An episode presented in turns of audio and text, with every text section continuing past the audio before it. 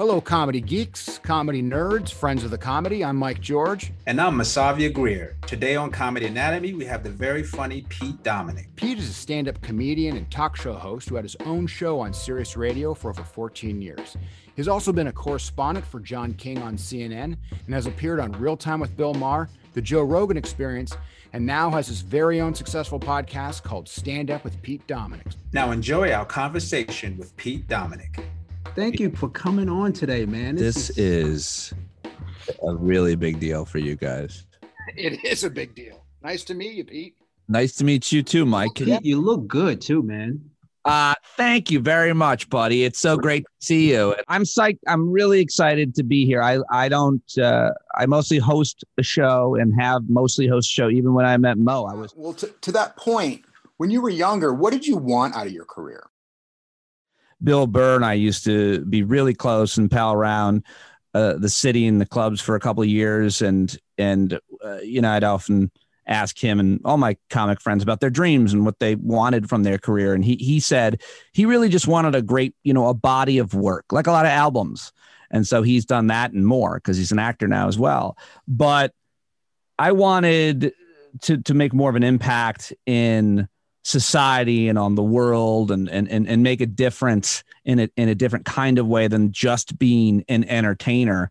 And so because of 9-11 and then becoming a, a father living through 9-11 in, in new york city and then becoming a father i just became a more serious person um, looking at the world and, and and wanting to ask about why it was the way it was and what if anything i could do to i guess facilitate a, a, a, conversation where people could learn and grow and understand how the world works and why it works that way. And so that's where where i still am now in that space as well as still you know in in the comedy space. But it's been a, a fascinating career to try all of these different things. But i just wanted to have something more consequential in my life in my career and i wanted to make a, a better a more of a contribution than just entertaining and just making people laugh. I wanted to make folks think and i wanted to do that not through my own voice but through you know a conversation and and asking other really smart people to join me in that conversation. And so that's that's really what i've been doing for the last almost 15 years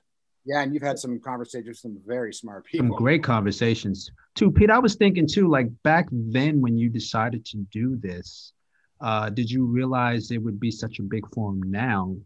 Yeah, I think I think that when you're doing comedy, and you think about your the largest audience you've ever performed in front of, most of your career you're performing if it's a packed house in front of a few hundred people at, at you know comedy clubs anywhere from two to to 400 people or so most comedy clubs and then there's you know bigger theaters with maybe a, a thousand two thousand and and some guys end up touring either being a, a, huge name selling out arenas and giant theaters or opening for them. And I, I had the opportunity to open for a guy who sold a lot of tickets uh, several guys who did but specifically artie lange in doing theater performances uh, at some huge venues, Avery Fisher Hall and Wilbur Theater and uh, theater in DC. And this, I mean, I, I toured with them for a few years on and off. And, but the most we ever had was, I think, like 6,000 in LA. And that's uh, where I met Ron Jeremy the second time. That's for later. But I, when I first sat behind the microphone at SiriusXM, I thought, well, however many people I'm talking to, it's many arenas full of people. So hmm. if it was, you know, 50,000 people listening in their cars across the country in Canada, or if it was a million, I don't know. I never knew. It wasn't a massive, you know, army of people every day at Sirius XM because there's so many channels and so on. But I, over the, you know, f- almost 15, almost 14 years I was there, I would always think about the theater, the comedy club, and that venue and a few hundred people, and I'd be looking at them versus sitting in a studio alone, but really having thousands and thousands of people hearing my conversation. And that was something I had to get used to, but it was something that was I, I was able to get really and still get super excited, giddy about doing. You know what's interesting? It made it made me want to ask you a question that I think for a young comic, you're 20, you're you're 22, and I don't think this is a question you can ask a lot of comedians. You sound like you had purpose beyond, I want to be funny, I want to be famous, I, which is, you know, a lot of people say, no, it's about the craft. And for some people it is, it's great, but it sounds like you instilled within yourself a bigger purpose. What advice would you give to a, a, a young comedian right now? Well, I would say, like, I probably should have been more concise with my answer when you asked this, you know, you know, earlier when you asked what I kind of I want, because I think there's something between being driven by money and fame, and and we we lose that because it's not as sexy to talk about the idea that you want to be able to make enough money doing comedy that you can own a home in a place that you enjoy living and have time to spend with a family that you might raise in that home and community. Like that was my ambition, guys. My ambition mm. was to give, to have children and offer them a similar life that my parents offered me, which was awesome. Like my life was awesome growing up in upstate New York on the lakes and in the fields and like I had an awesome childhood. I had a half pipe. We skied, we snowboarded. I was always outside. I was like constantly uh, having sex with different women every day. Okay, sorry. Uh, I never had sex actually until I left that place. But one comedian ever who had like the dream childhood. Is that what we're saying here? Like yes.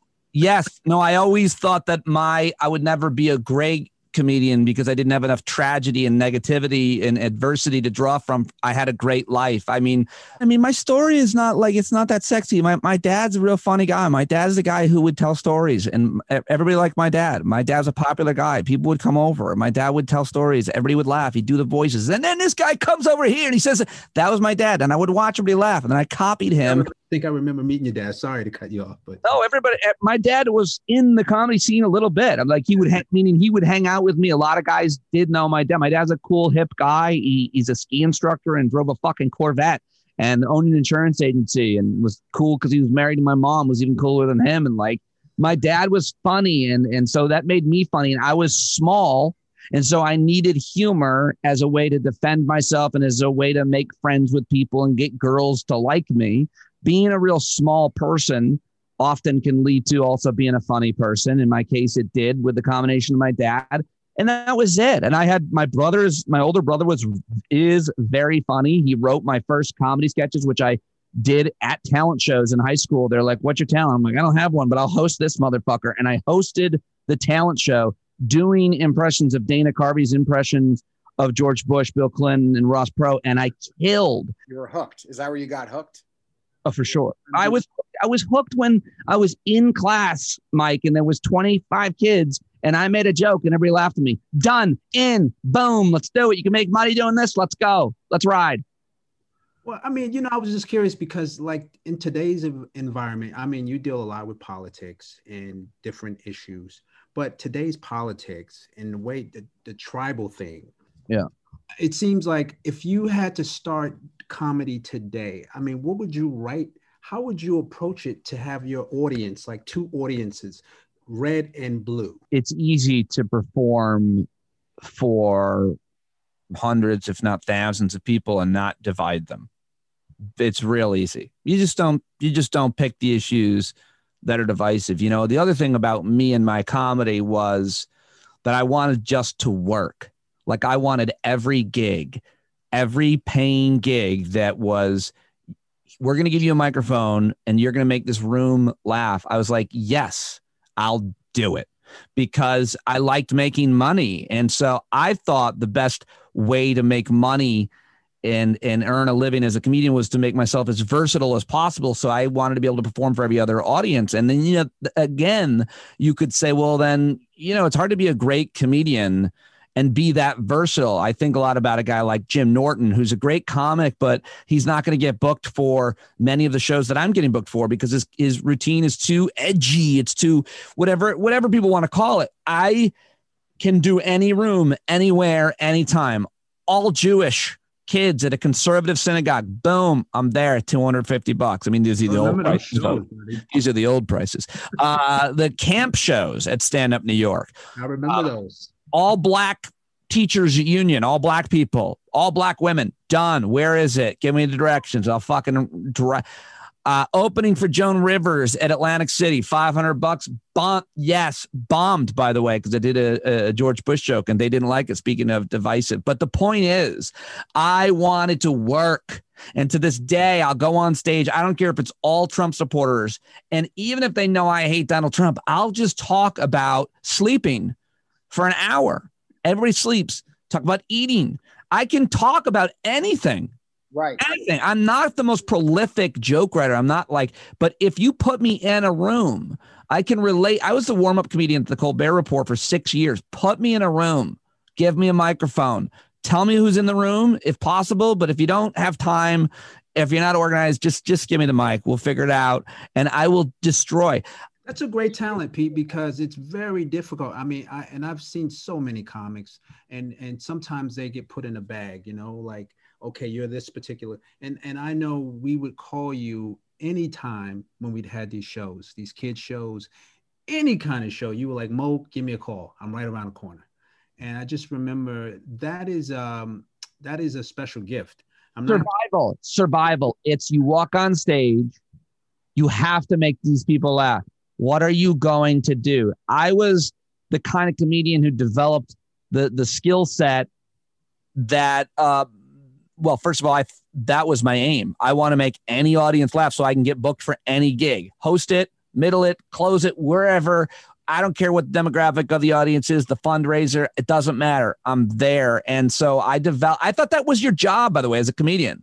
I mean, that was just the way my my weird brain thought. That was what I thought I was supposed to do, develop all of my skills so that no matter what the audience is, I don't want to divide. By the way, my comedy is a lot different than you know everything I do on the radio and now with my podcast and everything else, which is it, like I just want to make everybody laugh. I'm not trying to teach people through humor. I do have like all kinds of material that could be considered political or divisive. My you know my act right now the the hour i taped last year i did like 20 minutes on the catholic church that i grew up in you know but it's it's not uh pro right.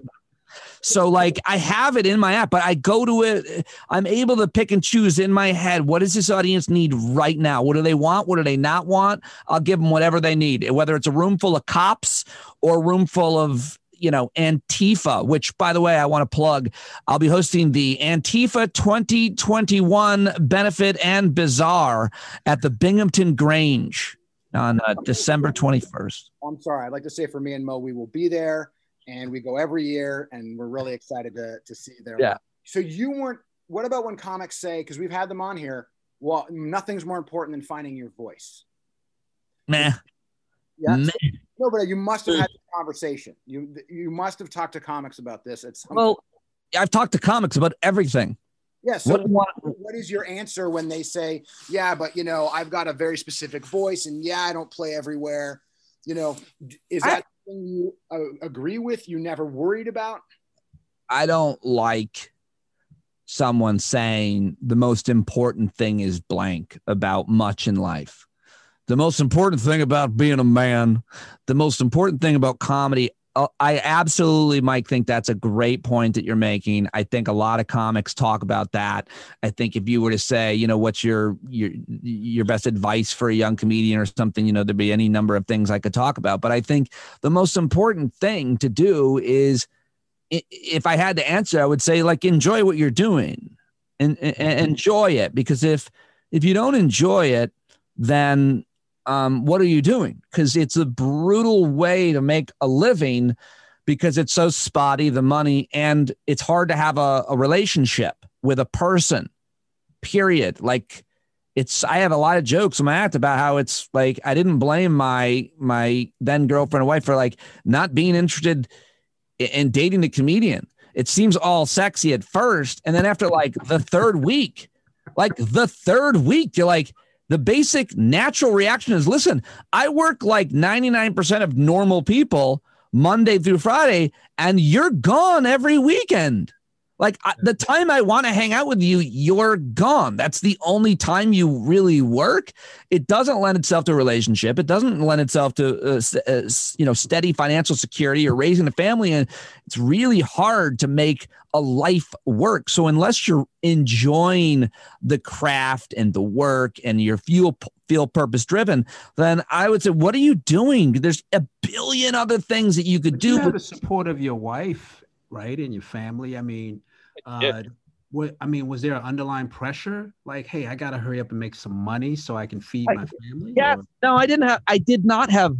I did not have the support of my wife. I did not. She said to me, "Listen, I love you. I want to spend my life with you, but I don't like your line of work.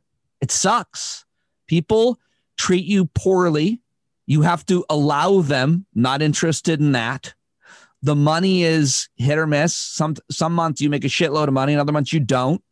Um, the lifestyle is crap. I don't like any of that. I like you. I like your character. I think you're awesome. I love that you love what you're doing, but I don't want that. And I just kept coming back to her and being like, well, how about this? Boom, gig, gig, gig. And then the gigs and the career got so good that she was like, oh, you're very, very uh, rare and exceptionally talented. And you know, she once I was getting a check from Comedy Central, CNN, and Sirius XM, then in addition doing other gigs, in addition doing, you know, then it was like she was just like, where do you want to have sex and when? Except for the part where that never happened ever. My wife has never been impressed with me.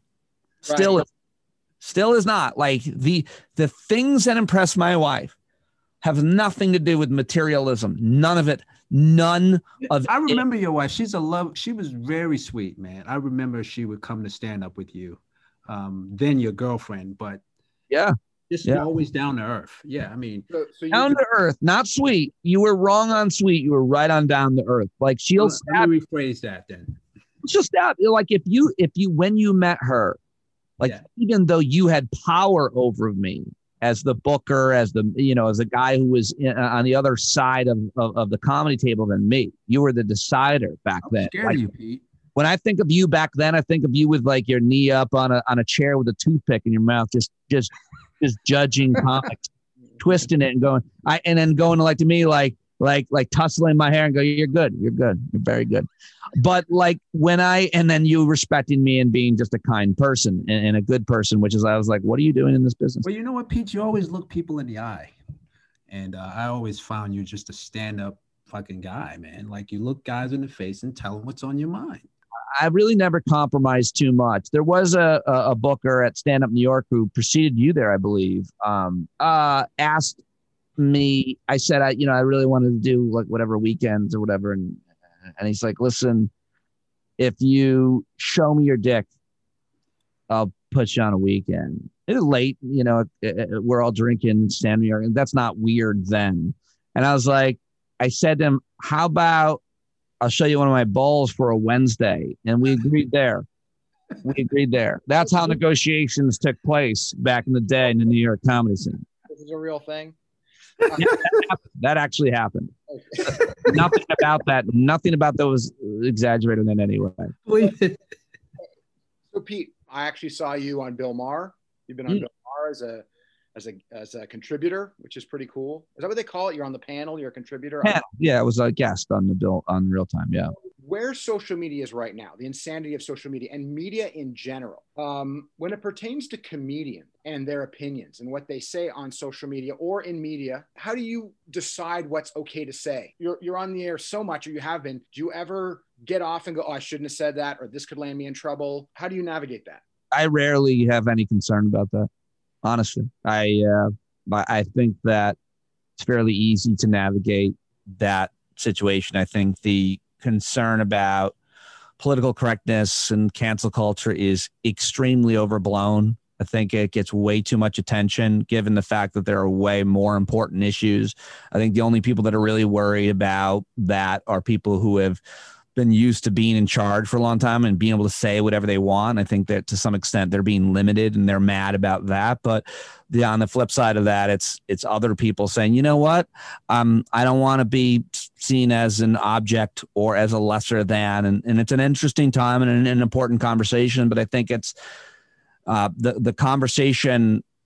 I mean, I'm on TV and uh, you name it, every network. I've been everywhere, and I don't I don't worry about what I'm going to say because I don't have feelings in my heart that or in my conscience that would and i'm very conditioned to and and i think sensitive about feminism uh, gender equity racial equity racial injustice all these things i've been thinking about reading about learning about for over 10 years. And so you know it doesn't occur to me to say and think certain things. And i also think comedians get way too much respect it's like, you know, as thought leaders, some of them are thought leaders, mm-hmm. but most of them aren't. Most of them are fucking stupid. stupid, dumb, stupid people. Just and, and I mean, they might have a super, like a very high IQ. They might be b- very intelligent people, but they're not learned. They're not educated, and you it, you have to learn from masters. And there are masters in economics, there are masters in energy, and there are masters in healthcare and racism and religion and history. There are masters. And if you don't haven't learned from a wide range of the masters then then stop acting like you know what the hell you're talking about. Mm, yeah, and yeah. comedians because of the nature of our ability to perform and demand and, and, and own a stage and an audience you can say something with a certain confidence and assertion, sound like you know what you're talking about, but you're a you're stone cold stupid if you're talking to somebody who's a master, who's educated, who's who's who's a practitioner, who's credible when it comes to things like economics. You have all these libertarian comedians. They're so unbelievably dumb. They're so dumb. And it doesn't mean I'm smarter than them. It means I know 10 people who are. And if any of them talk to those 10 people, it would, it, they look like little uh, kids, little babies in a sandbox. Thing, one, one thing that you really seem to espouse, if that's the right word, is question everything. You're willing to be, you know, you'll take both sides of an issue. Not to use the no, I mean, I, I think well, first of all, you're falling into the idea that you know there's a binary that there's two sides every issue. Some some issues there's only one side, and I have no interest in hearing your opinion on whether or not men land on the moon. I have no interest. You're uninteresting to me. No, Your theories around the, who won the election are uninteresting to me. You're uninteresting. I have no time for that. I'm not interested in your questioning of of, of certain scientific uh, consensuses. And so my thing is like, the, the, I don't like arrogance. I don't like the idea that someone acts like they know what they're talking about if you're in a conversation with someone else who knows more about what they're talking about, but more importantly, it's it's more fundamental, it's more basic. Listen, I've I I just like I insulated the shed that I broadcast from. I put up the drywall, the, some framing, and I helped with the electric. But I had a master. He was here the whole time, the whole time. I never argued with him about anything. I just learned how to do everything. He told me how to do it. I, I'm not a man. I can't teach you guys how to how to do it, but I wouldn't challenge him. And the same goes for conversations about things like economics or or history or healthcare, like health policy, uh, health insurance. These are really really complex issues. Environmentalism, energy, um, economics, all these things are very complex, but there are people who spend their entire life and career doing research right. and and leading organizations and hearing every argument and they're those are just talk to them. Right. Just ask them. Be humble. Don't be an arrogant prick if if you you know you don't know how to fly the plane so ask a pilot so everybody has these informed opinions and they've done their quote research on google but it's most of that stuff is uninteresting to me because because of the nature of my work is I ask experts questions every day. Right. That's what I've been doing. But you're a great communicator. So my point is someone who has all these wrong facts but has the the skill and the audience where you could be sort of a stumbling goofball sure. really be a master, right? And Sure. heard, and that's the problem, right? Sure, no, it's you're absolutely right. You, you know, but but just think about it. I mean, I I tell my daughters to in this the world our kids are growing up in is, is nuts because there's just so much information com- coming at them and it looks good and it looks right. And my daughters will come sometimes and ask me like some bizarre questions about things like, Dad, did you hear about this thing that happened? I'm like, eh, uh, that didn't happen. Did you hear about that? The a hornet ate a baby? No, didn't. I don't know. Check your source is what I sell, uh, say to my kids. And adults need to hear that too. Check your source. What are your sources? And then everybody argues about their sources and so on. But no, the truth is, there are, there are people, mostly men, who have made a living, uh, let's say in a traditional three hour radio talk shows uh, for years. They talk three hours a day. Sean Hannity, Rush Limbaugh on the Right. right, on the left. Um, you know, you've got you don't really have anybody who has done that kind of radio show. Thom Hartmann is the only one, uh, but th- they're doing they're playing completely different games, and you can't talk for three hours about health policy, economic policy, foreign policy. You can't, w- and, and really, and and and be smart. I mean, they can and they do. They're great, but if you really want to know about those issues, then you ask an uh, someone who has spent their whole life doing it. So I created a show. I looked at those shows. and was like, well. I don't know any of this stuff, so I couldn't fill up three hours bullshitting about it. I'm not. It's not that. I'm not as good as Hannity or, or those guys. But But do they actually know? I mean, they no, don't. no, they don't. They don't know. They're not very curious. They're they they. What their job is to come up with convincing arguments, as Mike was saying, like c- convincing arguments. What they do is they spend their day thinking about convincing arguments. And if you'll notice, and I've been, you know, watching media as well as being a part of it my entire career, they spend a lot of time talking about other media. The media is telling you this or this specific show. They do a lot of that. Whereas I spend a lot of time talking to uh, economists, scientists, academics, journalists, doctors, teachers, people who do stuff their entire life on a, on a small range of issues. Like uh, my hobby is gardening. So I don't ask any welders about how to be a better gardener because they're fucking welders. And so that's that's my what I've always been doing. And I try to soak in what these people tell me, but I have a memory of a fish. It's amazing that guys have these voices though that are non-factual. They make them up and they have an audience. Yeah, I mean, everybody has an audience now, Mo. Everybody. I saw a guy. This guy had an audience. His show on YouTube was he was watching a show, and the camera's on him watching it. Yeah. Okay, he had more views than my best stand-up clip. I wanted to put a gun in my mouth. I'm like, that's his show. His show is what. Just the camera's on him watching of the show. Thousands of views, thousands. So, I mean, that's the world we're living in. That's I wanted actually an industry called reaction videos, you know, where you just react to shit. Yeah, Huge, and there are people who are stars for having the best reaction. it's, it's mind blowing to me. See, see, Pete, I wanted to go back to me and Mike were talking. We, we've asked a few comics this a few times, but you know what you said, paying dues. You've done every gig Every- possible, you name it. gig. But these comics today, all they need is a YouTube clip, one five minute YouTube clip put Yeah. together. Yeah. Uh, perhaps even put together from different various comics, right? Yep.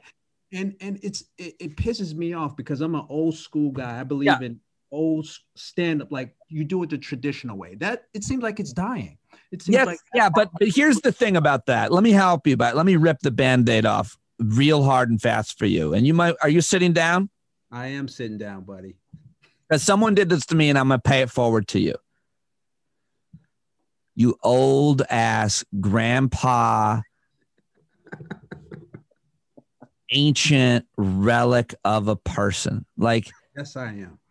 We we want these young people to know the struggle of comedy and earning your stripes and doing the things and and and labeling your VHS cassettes and going and sitting with Pete Klusman in his nicotine cancer covered midtown office with no windows covered in the dreams of broken tapes of comedian sets he was the only videographer in town and you know once comedians know a guy they just all go to the same guy pete was a legend he was a vietnam veteran actually but the yeah if anybody knows where pete is i'd love to uh, I would love to find him. Yeah. but the thing is someone did this to me and i'm doing it to you like that's the old world. The new world is, you know what? Access. Anybody can jump off. And in a weird kind of way, there is a certain meritocracy to that, where if you do well enough, if you if you're putting out good enough content and you work hard and you're consistent about it,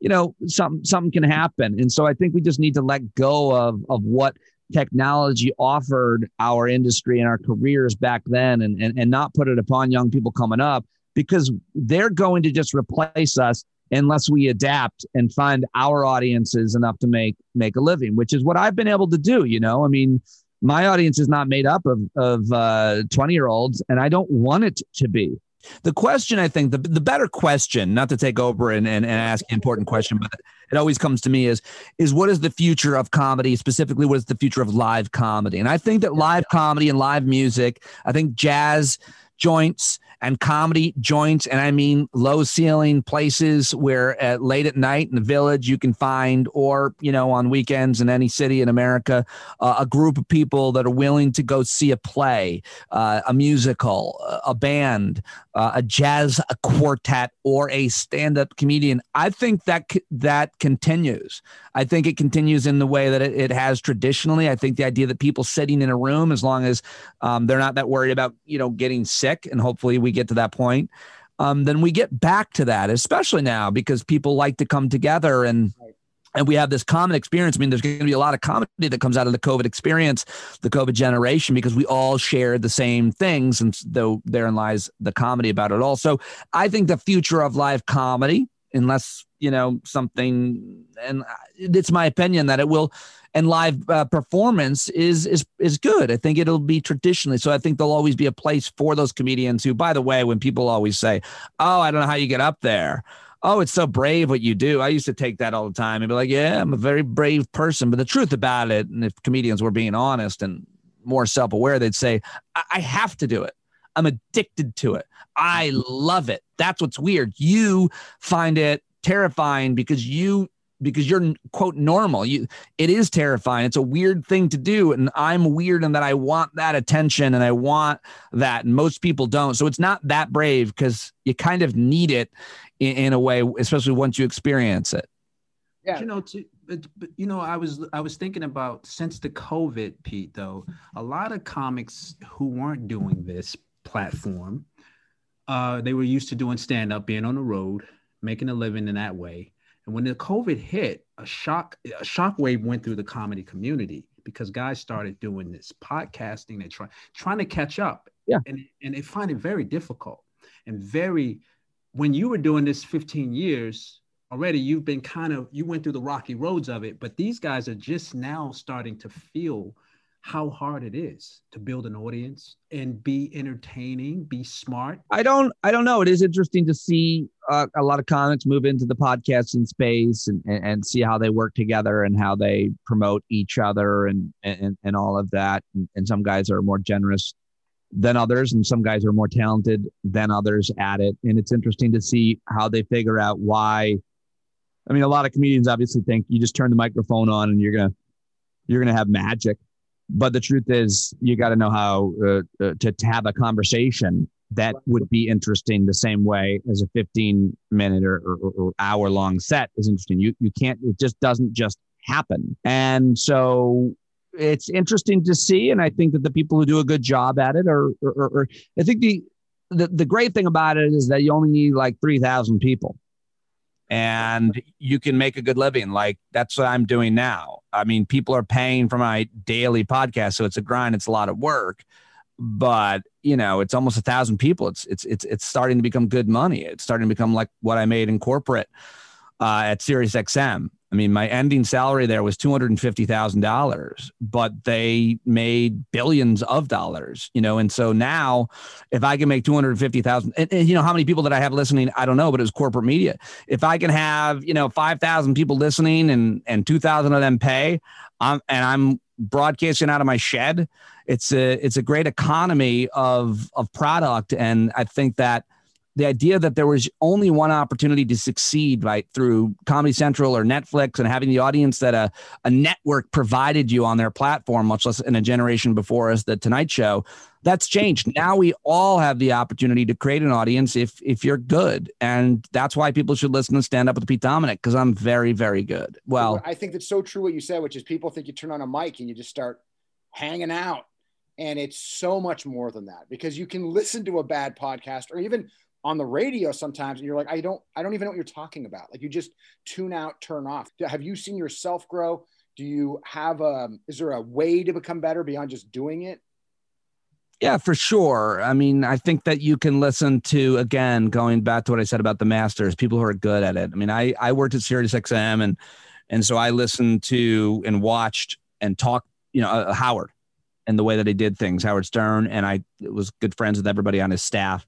And so I would get behind the scenes ideas on how it all worked. But I also came up as a comedian and and and and, and a warm up comedian, which really makes a difference because I was I'm, I'm able to as a comedian, you're able to the type I am, my talent, my special sense is feeling empathy mm. empathy, feeling how the audience is feeling in this very moment about the words I'm saying and and seeing their physical reaction to it. Are they paying attention?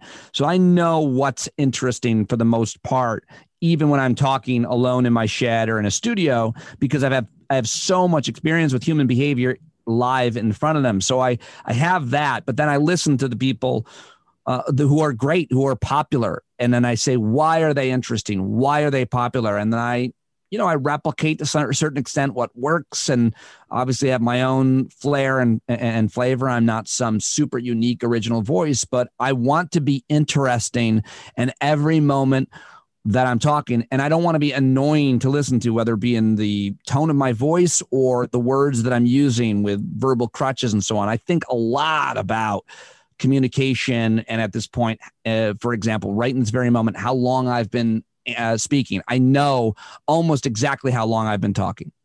Well, you know what's funny? Mo and I always talk after we interview someone because you can not engage enough where you you're just asking questions. Sometimes you share too much. You're telling some long, like as the interviewer, you're telling some long-winded story yep. that you're like, I should have cut this short. Um, it's really an art form, and it's a fascinating one because I don't think it gets.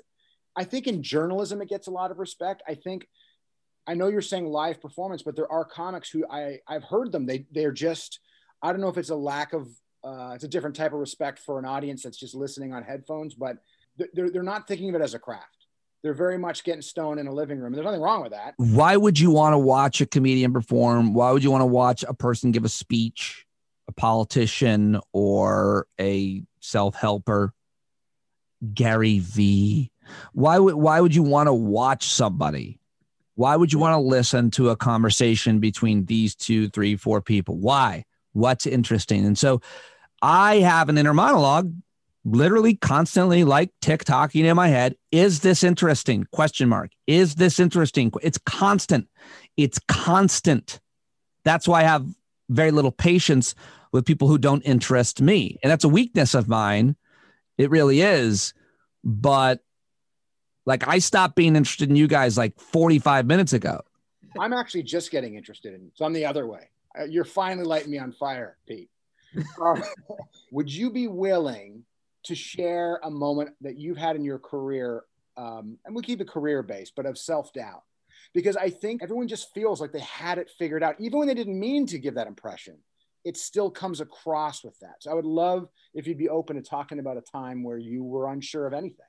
Well, I like the question. I think it's um, an interesting one that requires the guest to be vulnerable, which I enjoy and think more people need to be. Uh, most of my career, I felt like I would continue to succeed. I never thought I was going to be the best of the best. Never wanted to be. Never was at anything I did, but I was always pretty good.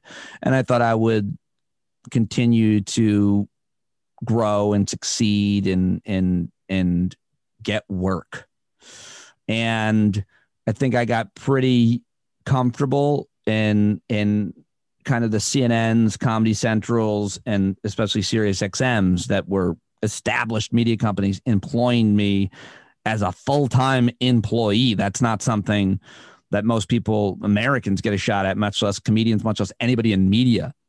And so it got great. And I worked really hard at it, but It, it was great. And then in 2019 October, after six contracts, you know, like eight promotions, uh, and a lot of success.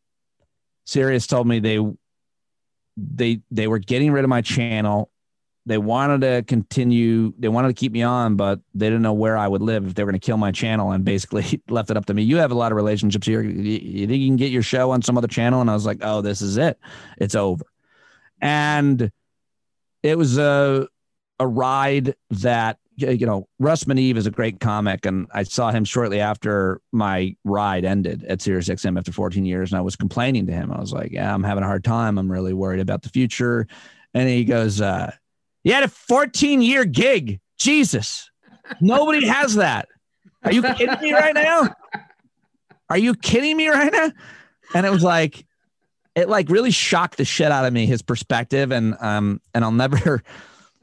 Uh, be able to appreciate that enough because it was so honest and thoughtful. And that's how comics are with each other, of course. But I didn't think that I would be able to turn what I had there into something successful, monetize it. Given the abundance of podcasts and channels and media, of it. like there's a billion channels, places to go. Nobody's making any money hardly, but there were some. There were some guys that were making money, and I thought, well, I'm better than them. And so if I can figure this out, you know, then I can make money and and and so I basically well, didn't think I did not think I was going to be able to do this, and then I worked night and day, seven days a week, learned the software, learned the business. I created my own podcast, did it three days a week. Basically, it turned out that my value was my network of people I knew that would join me in this conversation. Made it daily when we when the quarantine started, and it's been amazing but it's been because of a tremendous amount of hard work at 45 age 45 where I didn't think I would never ever need to work as hard but like I did not think I would succeed after I when I started this I did not think it would succeed coming full circle it was the time that my wife believed in me that mattered the most she's like dude give it a year you're going to succeed I know you and then she, in fact, peeled me off the floor every day for months, maybe three months, where she gave me a talk. And um, she helped me build my my resilience. And then the audience that I'd built over 14 years also came and supported me and joined me and continues to grow. So it's it, it was it my self doubt was October 2019 into Jan into March 2020, where I was just well, I, terrified. My kids were older. I had had so much success. People were recognizing me on the street, and all of a sudden, I'm unemployed. Nothing. I go from a bunch of corporate gigs, all kinds of stuff, riding high, you name it, doing great, to what the fuck? And that was one of those moments in life where you either you know sink or swim. And I was like, I'm. I, it was hard it was hard. I wanted to die. I didn't want to commit suicide, but I definitely wanted to die. I had it so good, and all of a sudden it was gone. All of a sudden, I'm like, where are we going to get health insurance? You know, and buy a used car, all that shit. I went through all kinds of shit, but I just I was real honest, real vulnerable, and worked very hard. And here I am every day. I appreciate you sharing that, man. I mean, you know, those moments where you're talking about your wife peeling you off the floor, you know, that uncertainty that we just as human beings suck at, but just having the trust in I'm going to do this. And it's not always easy. I think it's such an important message. Dude, it was it was done. There was no trust. I thought it was over. I thought it was all over. Wow. I thought my life was over. I thought my ride was over. I thought doing what I loved and making money doing it was over. I thought having a huge audience of people who loved me and respected what I was doing was over. Uh, and frankly, by the way, just to be clear, that'd have been fine if money wasn't an issue. I would have never touched a microphone or a camera again. If I could make enough money to support my family and get health care by being a park ranger on a horse, I'd have been content because I, because gentlemen, I did it. Like I did it. I did everything I wanted to do in my life and in my career by 44, all of it. And even before then, I interviewed John Lewis at the Aspen Ideas Festival. Like, that's it. Done. Everything after that, or any number of other accomplishments, I would argue, and the impact that I had on an audience of a generation of, of, of, of people who listened for 10 years, they listened to the conversation I had and it impacted their life in a positive way. It made them better husbands and fathers. It made them more curious folks, more critical thinkers because they learned along with me every day. I did it. I was fine with it, but I had to continue working to support my family. And so I made this, I was able to figure out how to make this work so far. And I don't have that doubt anymore. I think I'll continue to succeed. We are so happy to, to have you today, man. Um, and it's great to see you, brother. Thank you for the insight. Man. It's great to see you, Mike. It's great to see you. Great questions. I thoroughly enjoyed talking to you guys. Thank you guys very, very much. Thank Definitely, man. All right, guys. Good night, brother. Bye. Okay, Mo, let them know how they can support us. Make sure to subscribe to Comedy Anatomy and give us a review on Apple Podcasts, Spotify, or wherever you listen. And don't forget to follow us on Instagram at Comedy Anatomy and on Twitter at comedy underscore anatomy.